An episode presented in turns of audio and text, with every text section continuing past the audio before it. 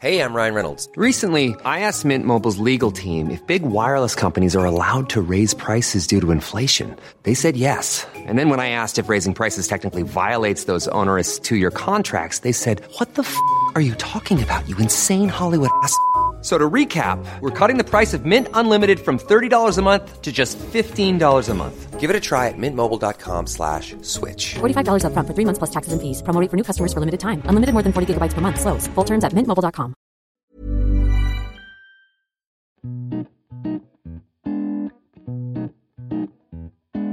Hello and welcome to Alphachatterbox, the long form business and economics podcast from the Financial Times. I'm Izabella Kaminska.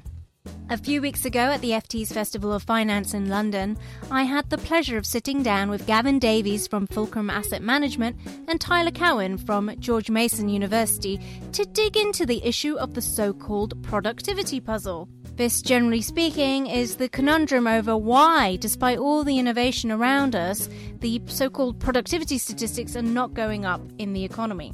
We discussed a number of options, including the idea that there isn't enough investment, that we maybe are mismeasuring the data, or even that innovation itself has stalled.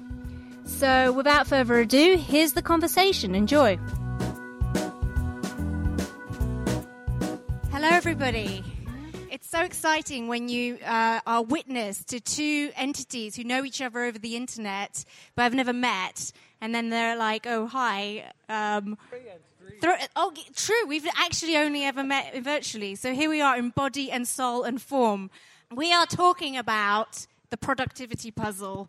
Um, and it's not going to be boring. It's going to be super exciting. And it's not going to be at all about Brexit. Or maybe it will. Who's to, who's to say? Um, anyway, so I thought I would start off by asking you both when did you become aware of this thing called the productivity puzzle. When was it that it actually struck you as an important phenomenon that was happening, Gavyn, and then Tyler? I started writing about it about th- only three years ago, so I guess not very long ago. But it had another incarnation in the 1990s. So I was very aware of it in the 1990s when, in the US, um, Alan Greenspan and many others thought that the consumer price index was being overstated and that in reality consumer prices were lower because productivity was higher. Uh, and um, and output was was correspondingly being mismeasured. And in those days, um, a commission in the United States agreed broadly with that theme and said that the CPI was being mismeasured. And then there were some changes to the way that um, IT was measured in the national accounts. It then went kind of quiet for a decade or so, and I only really became aware that it was becoming a really big deal two or three years after the crash. And since then, I think it's become a really central issue. Personally, I don't know whether I would call it so much of a puzzle. I, I think there are puzzling elements to it, and I think there are unknown elements to it, but I think we've kind of explained a lot of it um, by now. So it's a productivity event in my mind, which is really serious and dangerous for the world economy more than it is a puzzle, I think. That's very interesting. Um, and obviously, when you refer to the last time, would that um, fit in with that time when Robert Solow obviously famously said, "You can see the computer age everywhere, but in the productivity statistics." Yeah, it was in between actually. Well, Solow said that, I guess, in the late 80s, didn't he? Sometime. think early 90s. Early 90s. Um, so by then it was already becoming a question. Why are we seeing all of this IT transformation that isn't showing in the productivity numbers and the output numbers, therefore? Uh, and Solow said that, you know, 30 years ago nearly. Um, it became mainstream for the Fed, though, I think, in about 1996 7, when there was a big debate about whether price inflation was being mismeasured. And of course, we're having that debate to some extent now. But the Fed doesn't appear at all convinced that there is much mismeasurement of the price index. There having been many changes to the way that the statisticians measure inflation. So this time, I think we've got a much more skeptical Fed than we had in the mid 1990s. So, Tyler, same question to you. When did you start to notice this thing called the productivity puzzle, or not uh, productivity event, um, this time round? When when did it become? Oh, have you have you? Has it never gone away since since those eight nineties days? In the 1990s, I had a remarkably optimistic vision of the future. I thought U.S. productivity growth would average three percent until I would pass away, and real wages for most income classes would go up by at least 2% a year on average. I got very worried in 2009 when there was the financial crisis. I saw that virtually all sectors of the American economy had overextended themselves. And yes, it was correct to blame banks and finance for many things, but I also felt that criticism was a bit superficial. That to some extent, finance was the messenger. We as a society had become too complacent we had all made plans as if we were still growing at 3%. We thought the mid 90s were still on. And in fact, we had entered a new regime, probably starting around year 2000, when we were growing at only 1%. And that discrepancy between the expectation and the reality, the 3% and the 1%, that to me is what drove the financial crisis and the Great Recession. And we're still in it. The only difference is that finally our expectations are adjusting downwards so maybe now we're expecting about 1%, but that's not too much fun either because there's yet another ne- kind of negative shock that comes when you realize what a mess you're in. And here we are in 2016, and now it's starting to infect voters. So, um, before we get into the details, I just thought we'd um, unpack some of the terms that we're using because uh, the audience is very uh, diverse, uh, you know, everything from economists to students. So I just thought, because when I read the FT, um, Martin Wolf is always going on about this uh, concept called to- total factor productivity. I would like to know, in as um, layperson's uh, a way of saying it, what, what are we talking about here? What is total factor productivity? how do you even measure productivity and what are the uh, indicators we're looking for to uh, understand what's going on? Gavyn. Okay, well, total factor productivity is the amount of output produced by a given combination of labor and capital inputs. So it's the, the benefit every year from getting better at what we do, smarter, combining capital and labor better, working more cleverly, rather than inputting more labor or inputting more machines. It's that it's the difference between the measured impact of more labor and more machines, which is an input of factors of production, and output. The difference between those two things is total factor productivity. Tyler, if I am um, in my day to day job, um, watching cats on the internet, operating on Slack, uh, having messages with my family on WhatsApp, and writing stories, am I being more productive? What most people actually care about is living standards, right? And until a few years ago, there was still a large group of people saying the numbers are all wrong, living standards are still going up for most people. That view is dying out more and more. But think of there as being three ways living standards can go up you work harder or you have more people, you apply more capital, or you have new ideas. Multi factor productivity is an attempt to measure the new ideas. Now, they're useful categories for a lot of questions, but I think more and more the idea that those three things more labor, more capital, more new ideas they're so closely interconnected. The notion of just looking at living standards, I think, has actually become more important. So when you're on the internet looking at your cat videos, writing about Bitcoin, writing about uh, you know Henry VIII and the earlier Reformation of Brexit and so on, I think we're in a world where people's happiness, at least if you're very interested in information, has never been higher. But when you look at the revenue dimension, jobs, GDP, tax intake, our ability to build and finance projects, that's doing miserably. So we're seeing somewhat of a split, especially for higher earners, between revenue and happiness. For people I call infovores who love information, our happiness is doing fine. But at the end of the day, you can't pay the bills with your happiness, and our revenue is doing pretty poorly. So, um, certainly something is happening because revenue matters, I presume. So we, can be all very happy watching our cats on the video, but at the end, uh, on, on the internet. But at the end of the day, we need to eat and we need to have um, material things. So, um, at what point does this balance between happiness and real consumption of, of, of real materials and our our accessibility to that sort of stuff um, begin to factor in in this productivity debate? Like, where is where where would you say the balance uh, is at the moment, and and are we in some way being compromised on on one of those fronts? I think in some ways, both in my country and in yours, we've become a bit too complacent or even self righteous. So in both of our countries, people are far more tolerant than 20 or probably even 10 years ago. And this is a very, very good thing. It makes many people more happy there aren't actually many losers in a significant way. But I think we've started using this as a kind of substitute for economic growth, as a way of feeling good about ourselves, like how far we've come and how moral we are and what good people we are. This is to some extent infected higher education. And I think the actual reality is, at the end of the day, for all the wonderful things about tolerance, you need to have a hard nosed attitude about plain, flat out, simple economic growth having enough vision and belief in your society to sustain grand, wonderful projects. And I see both of our countries actually running away from that.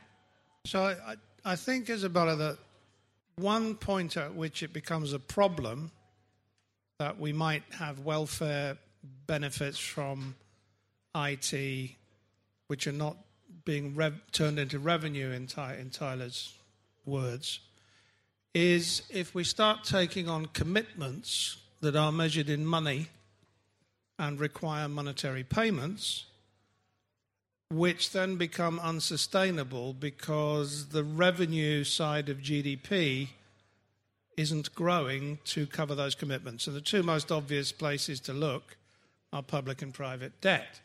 So, public debt is a commitment to repay money measured in dollars or in pounds over a flow of years. And you can't pay that money back by saying, well, people are a lot happier looking at cat videos. Doesn't, it doesn't actually pay down that debt. And For the record, I actually prefer dogs. But, and similarly, in, in, in the household sector, I mean, we know in the 19, in the early part of this century, uh, in the 2000s, certainly in America and the UK, the household sector took on massive commitments to repay mortgages, assuming that the monetary value of their incomes would continue to grow at some rate that had been driven by previous growth rates, pre- previous productivity growth rates. And as Tyler hinted earlier, when the productivity slowdown occurred, that flow of income was no longer available. And as we may be seeing here with the shock we're having here now, once you have reduced the expected flow of household income, you have to curtail a lot of your expenditure to make your previous level of debt service feasible. So I can't pay my mortgage in Facebook likes, for no, example. You, no, you can't. So, although I actually, I think I may be a little bit more, I don't know, I think I may be a bit more optimistic than Tyler is about welfare that is not being measured in the national accounts. I think that exists. And we might come on to how we could think about that later. I still worry that a lot of monetary obligations are not going to be payable uh, unless we can monetize our welfare. You, you referenced the measurement stuff because really, whenever I talk to economists or analysts, there's two uh, explanations I'm given for this productivity uh, stagnation. One is this, um, and you hear this very much in the tech space, this idea that new types of um, uh, I don't know value are not being measured correctly by the stats office. How vi- how how um, fair is that an argument? Because the other one is uh, focused on investment. So we'll come to that later. So Tyler, is there a mismeasurement in the GDP or in the stat- statistics um, of of of the tech stuff that we're consuming? Most of the value of the internet is captured in GDP. So it could be you love looking at Facebook, but that means you're willing to pay more to buy a smartphone, have a broadband connection, buy an iPad, whatever you do. That's picked up in GDP. Imagine you went to an Indian restaurant and they had a buffet. and you grabbed some tandoori chicken and you said, oh, this tandoori chicken, it's not in GDP. Right? That's wrong. If the tandoori chicken is good, you're willing to pay more for the buffet. What you see in the mid 90s when we first start getting email and some very basic IT functions is that then the consumer surplus was huge and output went up. It was reflected in the form of high productivity in many sectors of the economy. And today, that is not what we see. If you redo all of the productivity calculations and take account of free goods, what ends up happening is you have a lot of businesses which use currently free inputs like Google Maps, like pizza delivery. They use Google Maps. If you were to value that at price, it actually means the pizza delivery sector is less productive than we're measuring. You net all of that out. And again, the unmeasured component of gains from the internet for most people, businesses, sectors, it's simply not as large as many people claim. Techies are wrong. The techies are wrong. You heard it here first. Okay, Gavyn, what's your view? Yeah, so I'm not as I'm not as anti-techie as uh, as Tyler is on this. I mean, there, the evidence on this has actually become a little bit different on the U.S. side of the Atlantic and on the UK side of the Atlantic.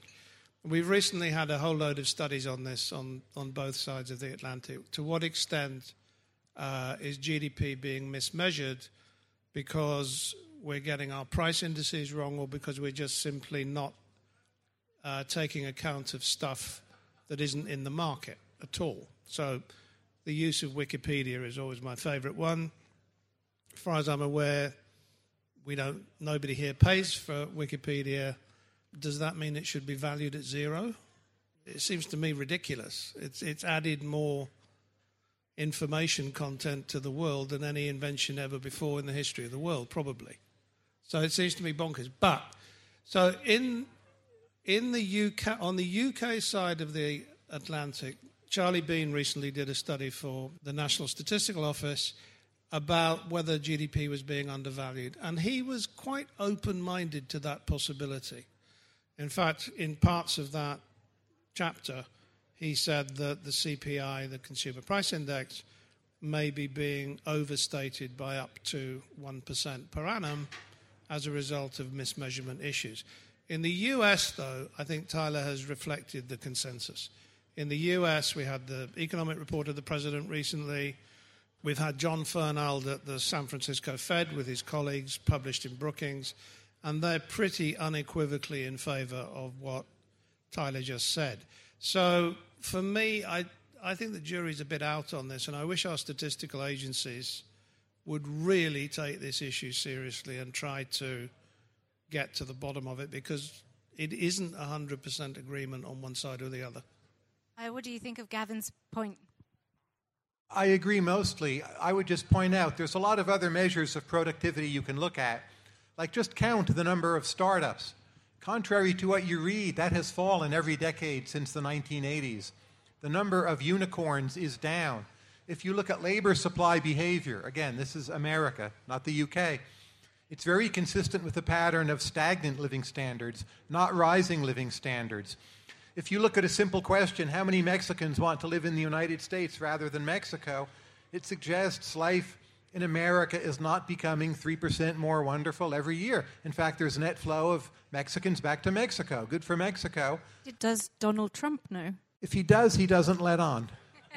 sorry, sorry to interrupt. Keep but going. Tyler, some of those issues may be distributional issues. I mean, I think, I think we, there are there are two things perhaps going on at the same time. One is we're having increasing difficulty measuring, I would say, welfare because many of our daily activities are not they're not being marketized by exchanges and therefore they're not being measured by GDP.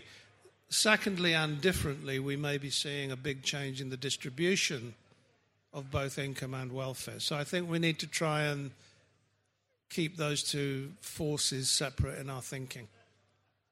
I interrupted on your Mexico point. It was. I just think, in general, when you look at measures of quantities, if you look even at political behavior, it seems more consistent with the vision of a Western world and also Japan, which is slowing down in terms of its productivity growth and economic growth. When you try to paint the whole picture and put all of the numbers together, it's very hard for me to sustain the, the very optimistic view. I think for the world as a whole, the very optimistic view is highly defensible. But for countries on the technological frontier, for all the plaudit Silicon Valley gets, and actually mostly deserves, there are just too many other sectors which are a mess. Service sector productivity at least seems to measure at zero. Healthcare and education, we don't actually know how to measure their productivity. Let me just ask you is that good news or bad news? I think it's bad news.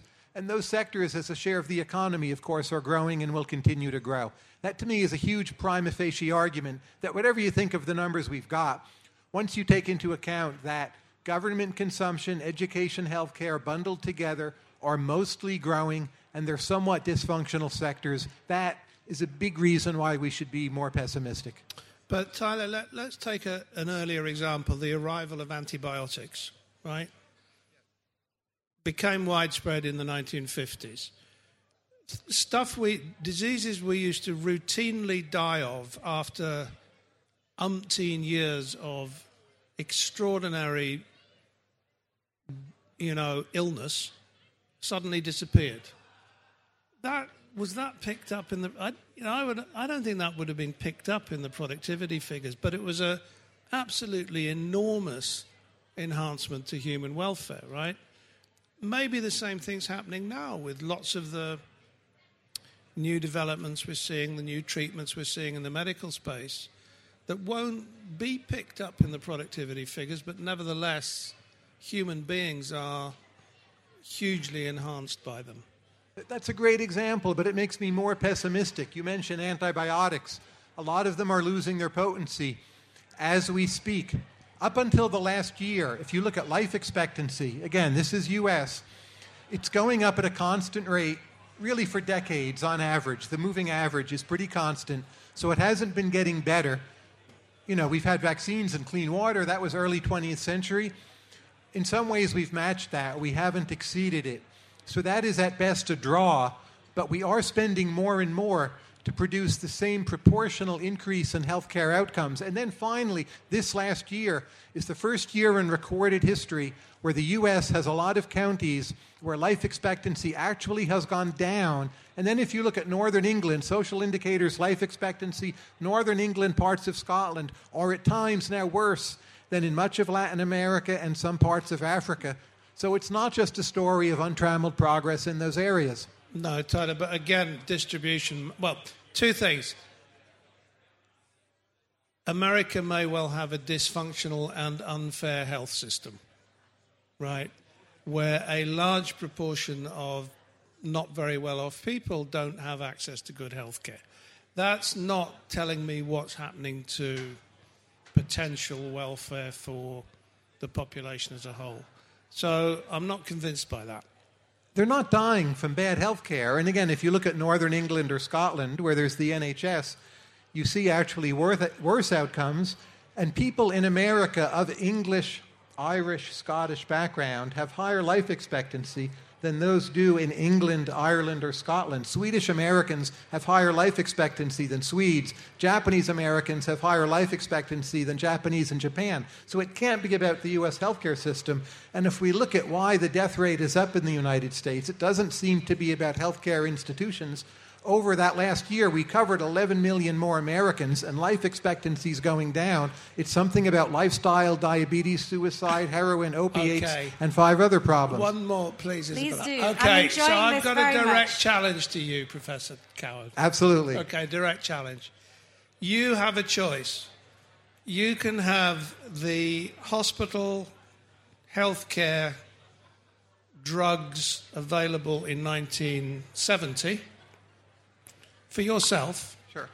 Or you can have those that are available today. Which do you choose? Well, at which prices is the question. But let me tell you, if you look at life expectancy I... for American Amish, who use very little health care, American Amish, it is actually higher than for me. So it's not mostly about health care, it's diet, exercise, and how you take care of yourself. Agreed. So you're choosing the 1970 hospital system and drugs and it depends how much operations. money I get. really, I'll take the cash. you you will until you're feeling ill. Tyler, when you start feeling ill, there'll be no amount of cash that you wouldn't pay for today's health system.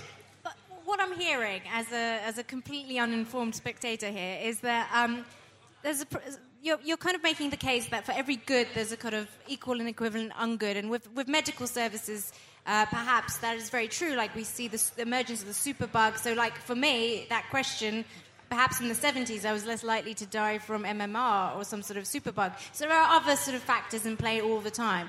But um, when we're talking about comparatives, it's impossible not to mention Robert Gordon's book here because he's obviously come out with this big theory that uh, innovation is stagnating just across the world. Um, and he likes to sort of present this as um, as a simple choice between the technologies of today versus the technologies that came into the market uh, in the last century. So, a good one is would you rather have an iPhone um, or indoor plumbing? Like, you, you, have to have one or the other. And, um, and the answer usually is, well, I'd rather have the indoor plumbing in terms of like how big an influence it is on my life. So, is there? Do you think that's a fair argument, Tyler, that the new innovations we're seeing they're just not as impactful on our quality of life um, on a marginal basis as those big inventions back in the day. If it's an iPad rather than an iPhone, I'll take the iPad for sure.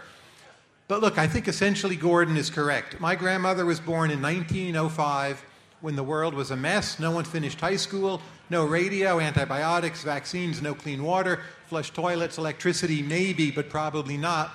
By the time she's 50, 1955, America's a pretty well developed country. Chicken in every pot, car in every garage, and so on. I'm born in 1962. By the time I'm 50, well, I've got that iPad and iPhone. That's wonderful. But most other things, they're not that different. I can watch a TV show from the 60s or 70s and how things work. It looks pretty much the same.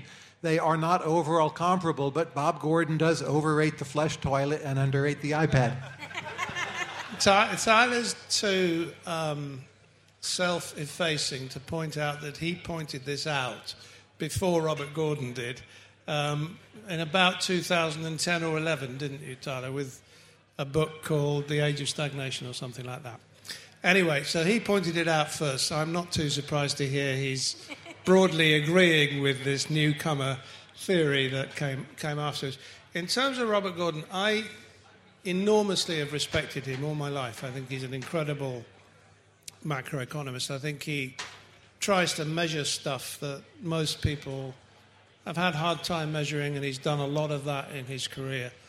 This idea, though, that you can predict whether innovation has stopped doesn't really convince me. I mean, innovation is by definition new and unpredictable. How do we know whether it's stopped?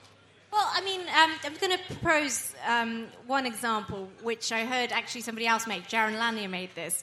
Um, we can see it maybe in music. So if you look back at the you know, centuries, every period has a really definable uh, musical feel to it. We can think of the music of the 60s, and it's very different to the music of the 70s. There's a, there's a real switch, right?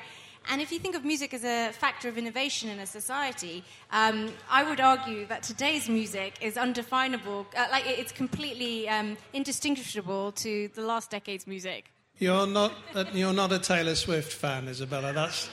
I would argue that Taylor I, Swift's music would have been um, as acceptable as like the noughties as much as this decade. Look, There's no definable. There, look, there, there, are there are clearly there are phases of rapid cultural change, and then there are phases of not such rapid cultural change. But I don't think you, you should pick one, ex- one cultural example to suggest that things are not changing very much in many fields. I mean, we can just look around us and see today the first accident, fatal accident, in a car being driven by a computer. Right? I mean, that's a sad event, but it shows there's a big leap happening in the way that we drive vehicles. The power that the vehicles use to move their wheels is fundamentally going to change over the next several years. You go to a manufacturing factory in America or Britain today, you don't see any people. You know, people are talking as if robots are coming in the manufacturing sector, they've already removed people from the shop floor altogether. I, I think in biotech, there is likely to be a very, very major revolution very soon. So I can think of a whole load of things happening. And I can also say one more thing, which is this. A lot of the innovations of the past, the arrival of electricity or power on a factory floor or whatever, have taken decades to influence the productivity figures.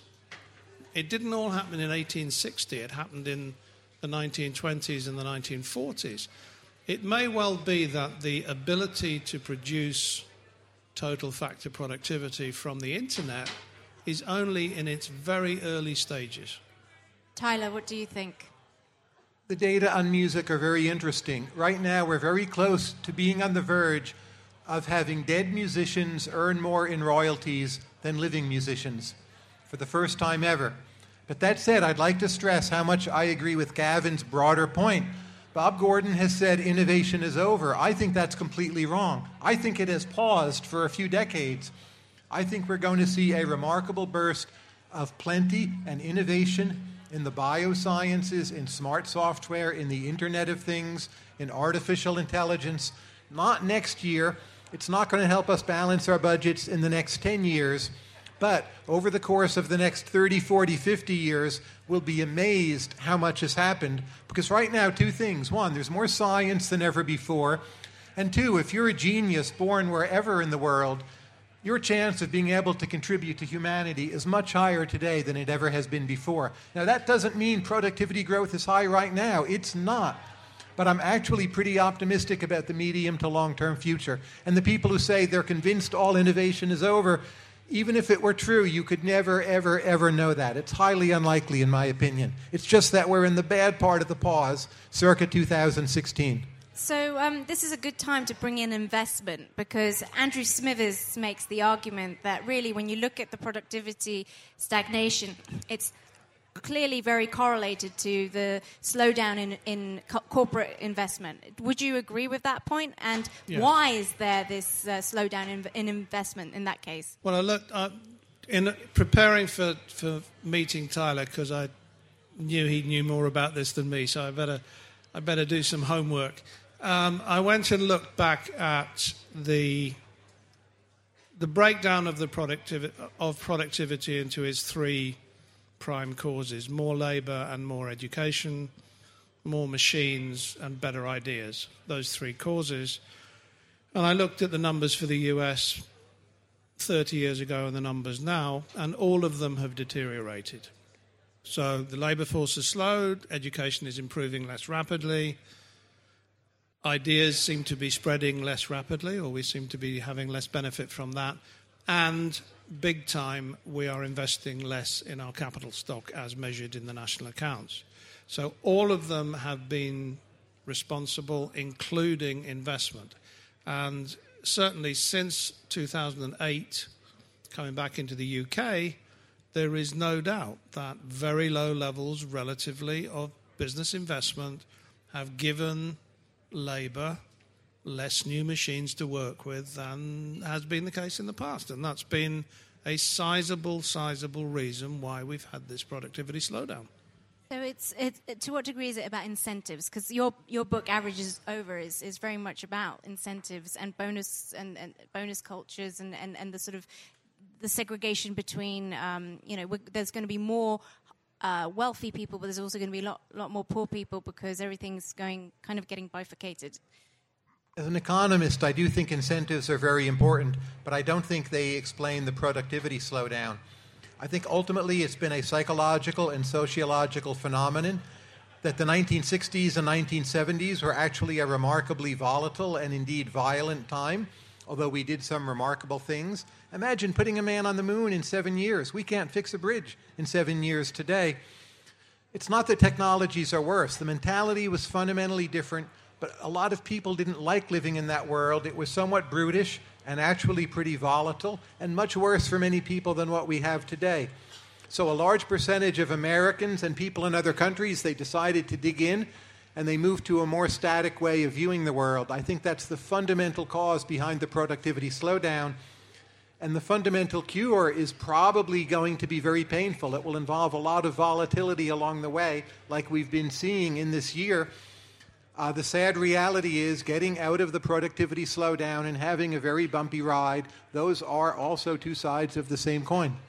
So you don't think um, short-termism in corporate, like in, in the corporation uh, um, of today, is a problem at all? That no, I don't think it's a problem at all. There's plenty of finance papers that look at corporations when they take, you know, longer-term decisions. They announce new R&D. What happens to their share price? What happens to their long-term prospects? It's very hard to correlate that with significant final impacts. So I don't think it's about short-termism. I know we could sit around this room and come up with 70 different policies for my country and yours that we would all disagree with. Uh, those probably are bad policies, but I don't think it's about that either. I think sometimes you get to thresholds where it's very hard to break through. Cars have not gotten much, much better in really quite a while. They will with driverless cars. Take a sofa, take this chair. How much more comfortable can this chair get? It's very hard, right? A chair 20 years ago was as good as this chair. Now, someday this will be a biometric chair. It'll scan me and tell me when I need to take a pill or go to the doctor. But between now and then is a lot of years. So the idea of thresholds and then this change in our basic psychological mentality we're more static, we're more NIMBY, we're more dig in, we're more you can't build too much in London, it's ugly, I don't like it. We're more blocking coalitions, and it's a general mentality above and beyond any particular policy or political point of view.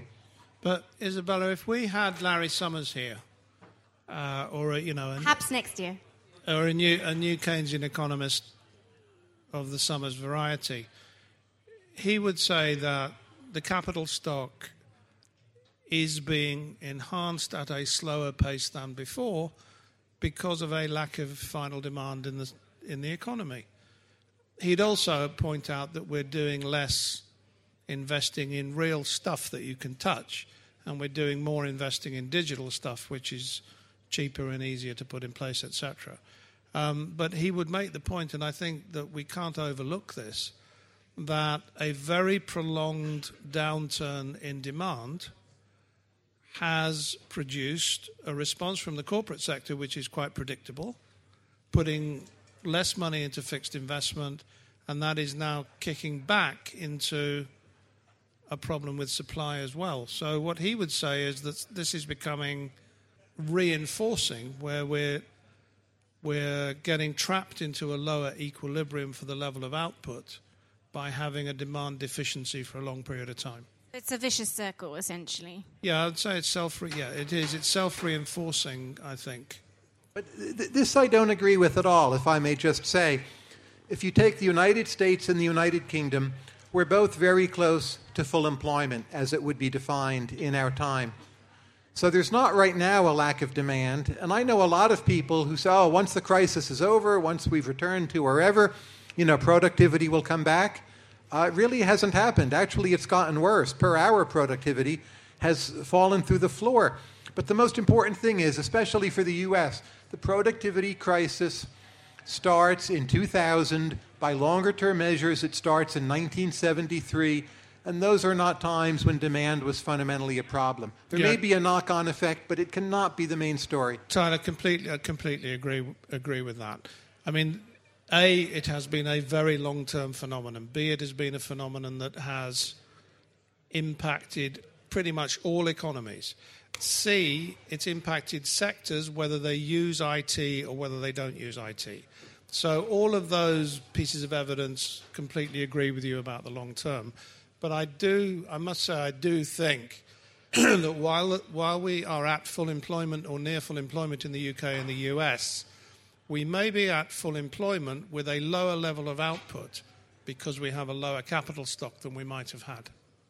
That's fascinating. I think at this point I'd like to invite some questions from the floor. Does anyone have any questions? Hands up, please. Hi there, thank you. Very interesting. I'd like to tie a few of these things together with a question that I've recently come upon this intriguing hypothesis that the reason the Industrial Revolution kicked off in the UK rather than China was because wages were higher in the UK at the time. Now, do you view there being a causal relationship between wages and productivity? Either way.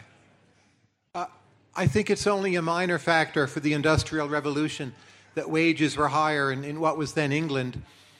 I think more important was simply uh, the British understood how to use coal after some point.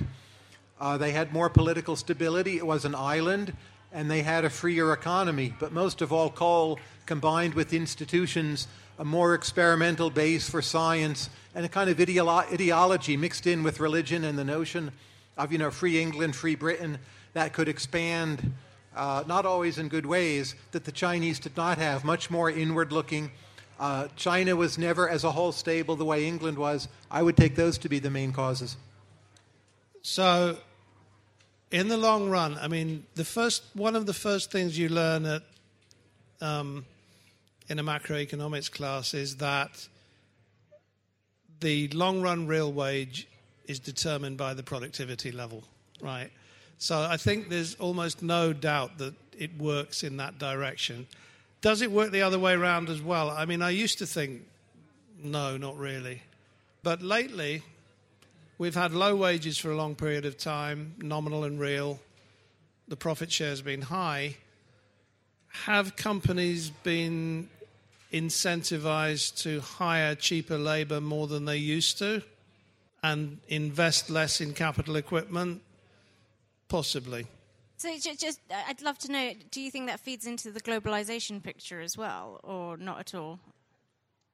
Well, I think the low wage, I think the low wages, I do attribute to globalization because, I mean, you know, one of the two biggest shocks we've seen in the last two decades is the arrival of hundreds of millions of new workers into the labor force, and I think that has impacted wages in the West that may have had a knock on effect. I mean, it's definitely increased the profit share.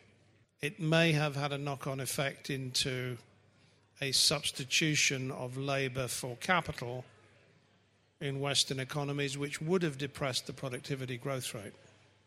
So we need more robots and less cheap labor. Is that a fair? Well, I think I, one of the things that I've noticed happening lately is whereas we all used to say very straightforwardly and easily, free trade's a great idea, why don't we have more of it? Econ- macroeconomists and trade economists have become more worried about that simple solution. And one of the reasons I think is that the impact on the labor market and wages in the West is beginning to look longer lasting and more intractable than we thought a few couple of decades ago. And this is a key point for the UK in particular. As you probably know, we've been talking about rates of growth, but in terms of levels, output per person in the UK is about 30% below France and Germany. It's even below Italy. It's well below Ireland. And you can't account for most of that by just saying the UK employs more low skilled laborers. So all those countries are exposed to China. So there's some kind of separate output gap problem compared to other, say, G7 nations which is pronounced in the UK. It's actually gotten worse since the end of the financial crisis. And I don't know why that is, but again, almost a priori, it doesn't seem that can be China. And you could overcome that 30% difference by doing something. Is it better management, better education, problems with North England? Gen- genuinely, I don't know. But it's a separate issue from the slowdown in the rate of growth for this country. Probably somewhat different solutions. I mean, yeah, I, I, I, agree. I, I, I, want to flag the fact that at five o'clock, Geoffrey West will be giving a presentation. I was having an interesting chat with him yesterday, and he pointed out he's a scaling expert, and he pointed out that in, in all his data, London is an anomaly. So all these other uh, cities he studies. Um, they, they follow very uh, predictable growth rates, and London is the one that um, manages to uh, completely uh, confound the data. So I wonder if there's a connection. So I invite you all to watch his thing. Um, but do you want a quick one? Then? Well, just one more on this really interesting question, which I just point this out. What I said a minute ago, which was we economists are less sure that there's a link between free trade and higher productivity in the long run. I've noticed that is definitely getting into the mainstream. However, if you look at the Brexit debate, it's, it, it, it depends on exa- exactly the opposite conclusion. I mean, the case for Remain said if we leave the EU, we will have less trade, and less trade means less productivity, and they spelled it out absolutely. So it's still a matter of, un, I would say, uncertain conclusion. Can I invite some more questions? Hi. Um, curious as to what you think about this theory I have as to one of the causes. Um, we've had these asset bubbles, and they have attracted human capital. So human capital has been misallocated. People have trained for jobs in value destructive industries. So as a result, the value of human capital has appreciated less than it should have, and maybe even depreciated in many cases. So as a result, we might have an overhang where the labor force, where individuals are not as productive as they would have been had they not gone into value destructive jobs or industries. Interesting question. But I agree with your claim and I agree with your theory, but I don't think it's driving the productivity crisis. Even if we take away all the misallocated labor, there's just more talent today than ever before. And if we think a few decades back, what chance did women have to contribute?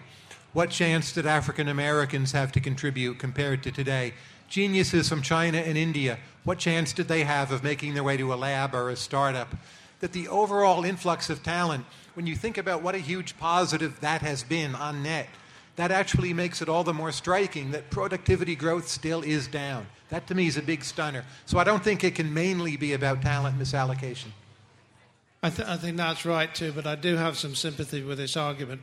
The BIS has actually been making somewhat similar arguments lately, saying not only did we misallocate labour, but we also misallocated capital into an over stimulated financial system. And what Claudio Borio says is that every time we get a downturn, we, we panic because the downside is so bad that we extend that further in a, in a new bubble and we just don't see where the exit is. Um, and I do think there is something in this misallocation point.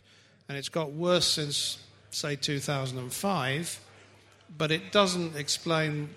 The key thing to remember about this productivity stuff is it really started several decades ago.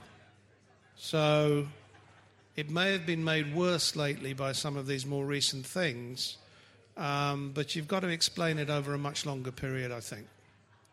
Any more questions? Uh, you, you, talked about uh, robots earlier, and I think that there's an assumption that the labor and capital share of value, the balance has shifted more towards capital. I wonder whether um, some of the productivity puzzle could be um, because of frictions in the labour market, where it's actually it's hard to fire people, um, and so you have people staying in roles where um, really parts of their job should be replaced with with capital, um, but we're retaining that labour unnecessarily because of uh, societal pressures and human institutions sort of favouring uh, an approach that that treats humans well uh, rather than robots. I think there's something to that. I don't think it can be a fundamental cause. I think it's another second order effect. So, in the American data, the rate of turnover, people to jobs, that has slowed down somewhat, and that may well be inefficient. Some of it may be people love their jobs, they don't want to leave, but I suspect a lot of it is a kind of misallocation, lock in, institutional rigidities, firing aversion, unwillingness to innovate. And it may well be one factor. I don't see it as driving factor, but it, there's probably something to it. Yeah, I think it's a factor. I mean, inside the current European Union, we have compare France and, and the UK. The UK has a much more um, flexible labour market than France does. France actually has a higher level of productivity per head, of output per head than we do. But I would argue, Tyler, that we have a faster growth rate. I think the flexibility that we have in our labour market is producing a more rapid growth for the reasons that you've suggested. There may be lots of other reasons why they have a higher level based on education, infrastructure, whatever in the past. Thank you. Uh, we've got time, I think, for one more question. Uh, who's keen? Um, just uh, some of the points again made by previous questions, but I put that issue about free trade uh, to a libertarian yesterday to say whether the potential end of scarcity of labour might mean that actually free markets can't, kind of can't be the answer to all, all problems. And he said, well, they should still, uh, unsurprisingly, he said they should still be the answer to all problems. But then, as a kind of balancing item, uh, uh, once you've once you've expanded the pie as much as you possibly can by having the freest markets in every area, labour, capital, and everything like that, then you do a, a distributional task, a basic income, something like that, just to ensure that you've always got enough demand uh, to drive well to, to drive things forwards. I guess that the, the question is: is that uh, the potential solution? Um, I think that usually the correct answer is free trade with optimal distribution.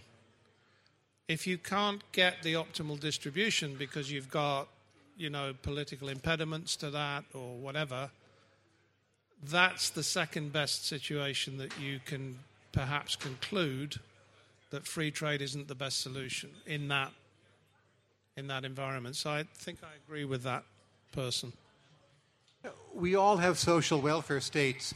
Putting aside what we should do, I would stress the point that we've all promised so much of the forthcoming social surplus to the elderly already. There's not actually very much, if anything, to redistribute on top of what we're doing now. It may look like there is, and we can pretend for a while there is, but we all have unfavorable demographics and Brexit probably is a negative shock, and the United States has its fair share of negative shocks. And the idea that we're going to have so much to throw around and redistribute, or even viewed politically, I think that's quite unlikely. And I think the redistribution we have is the redistribution we're going to get, more or less, and we'll make do with that. Given that, I still want free trade. I'm a cosmopolitan, and I think the losses on incomes to the losers in percentage terms are actually quite small when you measure them. I understand those people are nonetheless very upset, but the gains are still much larger than the losses, especially when viewed globally. And I think the structure of interest groups in our governments will maintain some version of free trade, with or without Brexit, with or without T- TPP, whatever else. So, um, I'm afraid we're going to have to finish it off um, on that point. But for now, I'm just going to conclude on the point that Gavyn um, started off by saying that it's not really a puzzle, but I was going to. My reaction to the uh, conversation is that I think it really is still a puzzle. Thank you very much.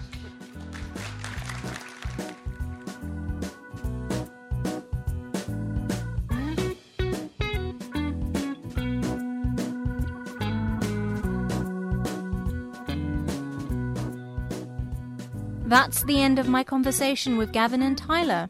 Thanks very much for listening. We do hope you enjoyed it. And do let us know what you think of the uh, productivity puzzle because we would be very interested to know. You can record a voice memo on your smartphone and email it to me here on alphachatterbox at ft.com or simply leave a voicemail at plus one 917 551 5012. That is a American number or you can find me on Twitter. I'm on at Iza Kaminska, which is I Z A K A M I N S K A. This podcast was produced and edited by Amy Keane.